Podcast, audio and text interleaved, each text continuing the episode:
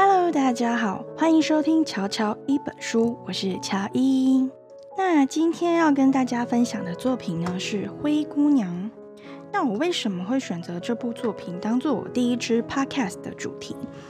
《灰姑娘》其实对我来说意义很大，也开启我在读一本书书的时候，我会去思考书中的含义。大概在。八九年前，有一个朋友问我说：“你很喜欢看书，但你知不知道书里面真正想表达的是什么？”其实我那时候还真的没有想过这个问题，我单纯的就是喜欢看书的内容，它所呈现的表面故事而已，我没有思考过背后的意义。他说：“经典之所以为经典啊，就是因为它背后那一层真正的含义。”然后他问我有没有看过《灰姑娘》，我说有啊，我看过。他又接着问：“那你知道它的重点是什么吗？”我想了一下，说真的，我在这之前我真的没有思考过这个问题。他让我说说我从《灰姑娘》中看到了什么东西。我开始回想这个故事，他到底想表达的是什么？我想了一下后，我跟他说。其实我觉得灰姑娘没有我们想的那么的单纯，因为她也想要参加舞会，也想嫁给王子，就跟其他的女孩一样，只是她并没有表现的那么明显。这是我当时的答案。我觉得没毛病啊，难道她想嫁给王子是因为真爱吗？拜托，他们还没见过面呢。然后我朋友就笑了，他说：“那我跟你分享一下我跟其他人讨论的内容。其实灰姑娘这个故事啊。”她想表达的是贵人。我们在故事里面看到灰姑娘受到了帮助，所以可以顺利的去参加舞会，最后得到了一个完美的结局。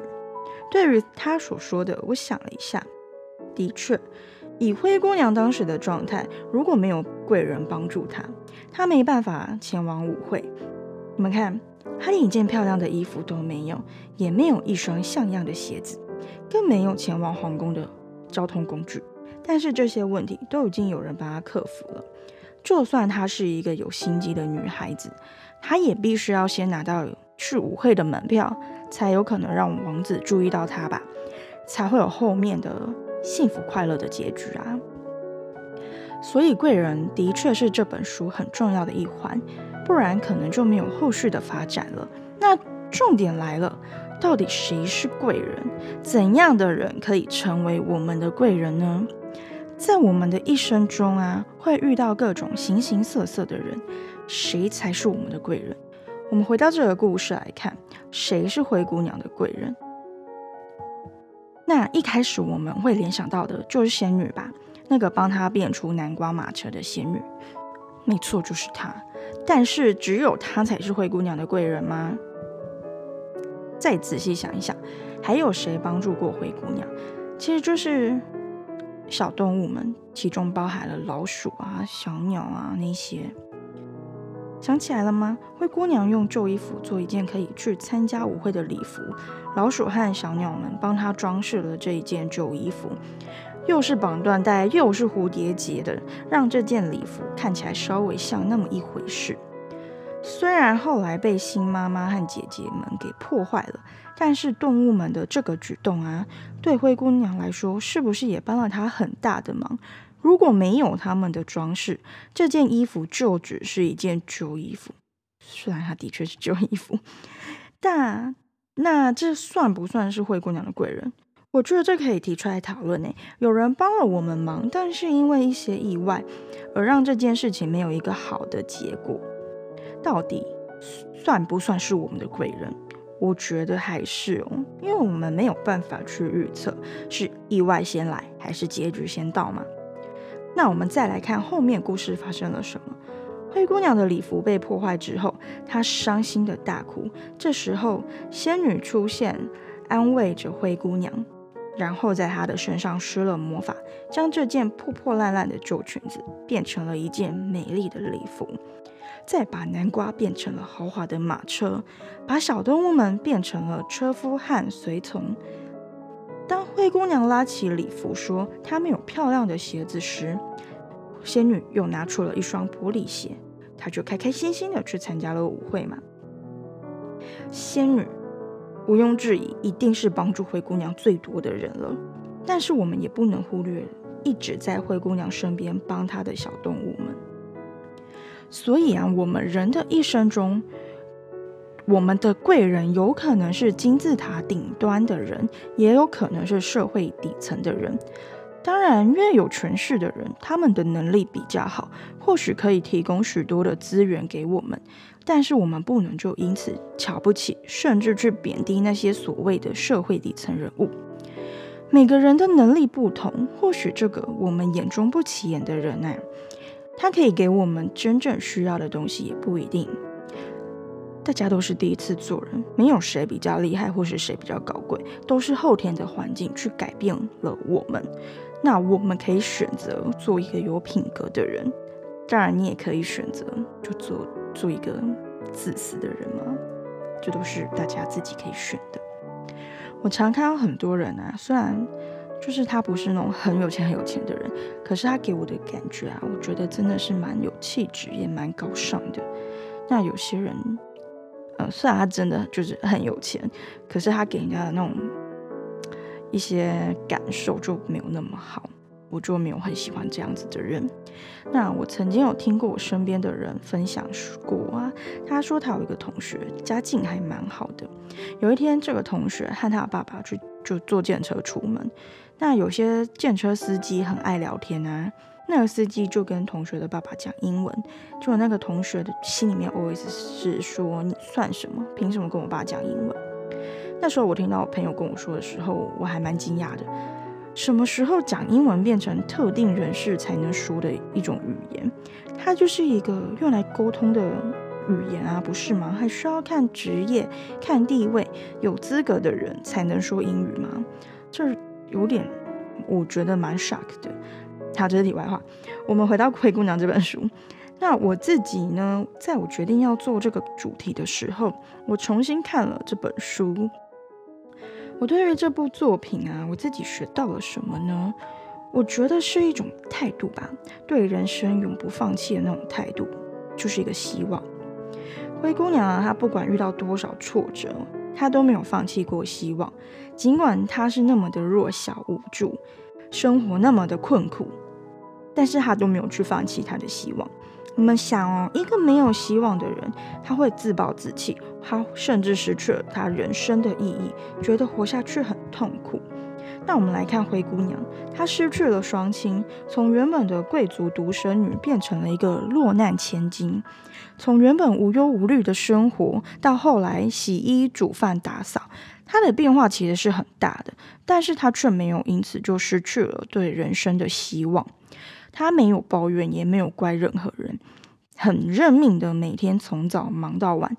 当收到舞会的消息的时候，她去问他的后母能不能让他去参加嘛？如果他对自己的人生啊，对自己是没有希望的，他不会去问，他只会觉得反正不能去，反正没有漂亮的新衣服，反正跟他没有关系，巴拉巴拉巴拉之类的。所以，没有希望的人不会去争取这一点点的机会。我觉得在他身上可以学习到这个人生态度。问问自己，有比灰姑娘的处境来的凄惨吗？如果没有的话，我们凭什么放弃自己的人生？如果只是受到了一点点的挫折，为什么不能去面对？是因为我们现在生活太舒适了吗？所以没有办法接受不平等？那生活本来就没有什么公不公平的。如果我们觉得生活亏待了我们，那我们应该要思考怎么去改变这个现状，而不是让自己每天陷在一个情绪里面，然后就走不出来，就选择逃避嘛。但是我觉得逃避没有不好，可是要适度，而且要选择可以逃避的事情，不是所有的事情都不解决就去逃避，这不会改变我们的人生。然后要相信自己会得到幸福。一个不相信自己会幸福的人啊，尽管幸福已经在门口，他都来敲门喽，这个人都不会相信门口的真的是幸福。他可能会觉得那是一个披着幸福外衣的不幸而已。他会害怕，害怕自己开了门迎接他的是灾难，所以他抗拒不接受。他会觉得这只是把他从一个深渊带到另一个低谷而已，因为他不相信自己有资格拥有幸福。所以我们要相信自己会得到幸福，这样当幸福来的时候，我们才有准备，才会欣然的去接受这一份幸福嘛。我们的人生呢，充满着未知数，永远不知道在眼前的到底是幸还是不幸。唯有随时做好准备，我们才可以去面对它。就算这不是我们要的，至少我们可以勇敢的去正面应战。我们可以对抗不幸，对人生抱着希望，也可以接受幸福，享受着属于自己的喜悦还有胜利。好啦，正面的分享完了，我们来看看这部作品有没有负面的，可以跟大家聊聊。那不知道大家有没有听过《灰姑娘》情节？他是一个美国精神治疗师，还有作家道林。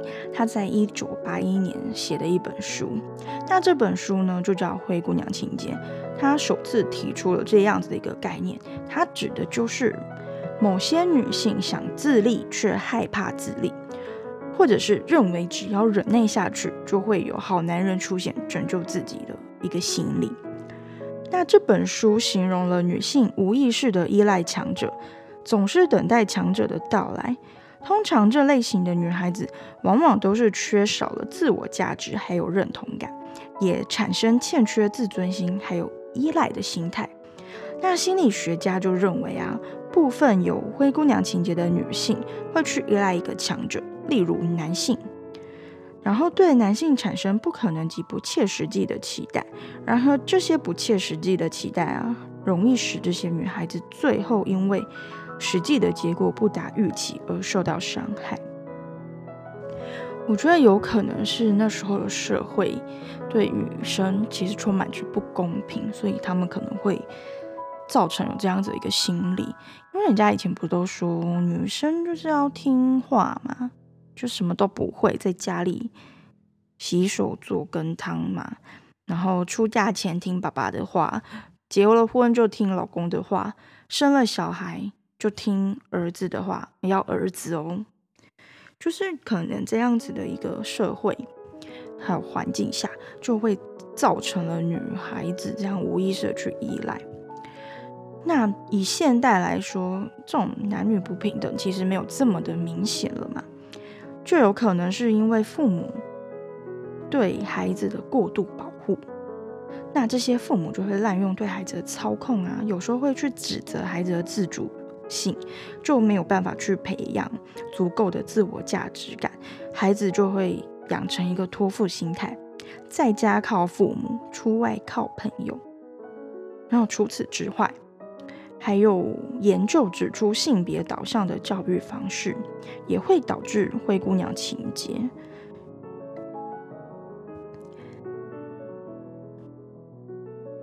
那在灰姑娘的故事中啊。我们的女主角在父母过世之后，她必须要自立，同时又不断的去忍受继母和姐姐的虐待，等待王子将她从痛苦的深渊拯救出来。这种迫于无奈的自立与无意识依赖的欲望结合，就会形成了灰姑娘情节的矛盾心态。那大部分的人处于青少年的时候，也有独立依赖的心理矛盾，想要自立，想要投身现。现实的社会，靠自己努力争取机会，却又依恋着舒适又安逸的生活。那我在看到这段文字的时候，我就会想到，当初我大学刚毕业的时候，其实我也很害怕。那我也想去工作，证明我自己的价值。可是我又不知道我到底能不能胜任这份工作，毕竟那时候对未来其实也是很惶恐的。当然，我还是有去工作啦，毕竟要工作之后才有机会独立嘛。那我记得那时候我完全不知道公司要我去做什么，反正我就是每天看卷宗啊，每天看文件，然后找资料，下午就跟主管汇报我今天的成果。那我前面也说啦，我不知道公司要我做什么，所以我找资料的方向有时候其实抓不太到。我每天都会被老板念，然后那时候真的是压力山大，每天回家都哭。一直哭，一直哭，就觉得我做不好，然后特别想离职。我每天我都在心里建设，我今天要提离职，我今天要提离职。可是我又不敢讲。直到某一天，我主管跟我说：“我希望你在这里可以学到东西，然后快快乐乐的来上班。”在他有一次骂完我之后啊，他叫另外一个呃主管是呃女生，他叫他来安慰我，然后那女生主管就说：“不用啦，他很乐观啦，等一下又是一尾活龙了。”的确，我是很乐观的。所以我早上被骂完，我下午就没事了。但是我也不是天生这么乐观。我小时候还被老师问过我是不是自闭儿，哎，为什么会有这么大的转变？其实，在我人生中，我的求学阶段啊，我遇过很多的事情，那大部分都是跟人际关系有关。那我自己的个性，我蛮不好相处的。我遇到事情也不太会去跟家人说，就会自己躲起来难过疗伤。那到大学的时候，常常会因为一些事情跟我的好朋友生气。然后我有一个非常好的闺蜜，我真的觉得这是我人生中贵人。我很谢谢他从那个时候不离不弃的陪伴，不管我有多么的无理取闹啊，还是什么原因。怎样子，他都没有放弃我们之间的友情。后来我就开始慢慢的去调整我自己的心态。那我的乐观是因为我遇到很多事情，从一开始逃避到后来发现我的问题怎么还在啊？如果我不去解决，它就会像一根刺一样，一直卡在我身上某个地方，会让我浑身不舒服。那我自己有一个特点，就是我非常不喜欢人家批评我，觉得我做不好。我会想要证明自己没有他说的那么的糟糕，所以那时候当主管质疑我能力的时候，我那时候就决定改变，我想做给他看，我也不想让他失望，所以我那时候会自主的加班。嗯，我就其实我也不知道找什么资料啦，反正就是加班，总有一天会看出什么吧。那我的工作能力也是在那个时候被培养起来的。所以严格说，我应该也算是有一点灰姑娘情节的。但是我从这一份工作中啊，我找到了自我的价值，还有我自我认同感。那《灰姑娘》这部作品其实版本很多，我今天讲的是最广为流传的那个版本。我在找这部资这部作品的资料的时候啊，我发现有两个比较多人熟悉的版本，一种是灰姑娘就是个软弱，遇到困境只会哭，什么都不做，只想等待有人来帮助她，凡事都想靠别人的女孩子；另一种则是她很努力的生存，在孤苦无依的女孩子从逆境中成长并找到自我，那种女性的坚强韧性。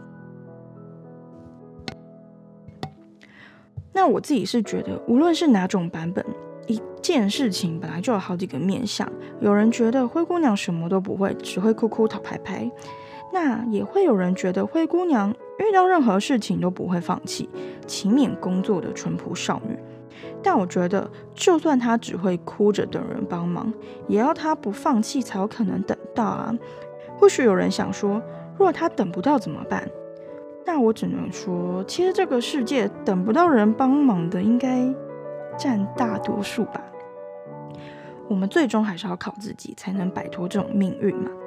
所以我觉得灰姑娘的人生态度很值得我学习，因为她没有放弃过人生的希望，也深信自己可以得到属于她的幸福，然后善待身边的每一个人，因为或许贵人就在其中。然后就找到了自我的价值，精彩的去过自己的人生。好啦，今天的分享就到这边啦，谢谢大家，拜拜。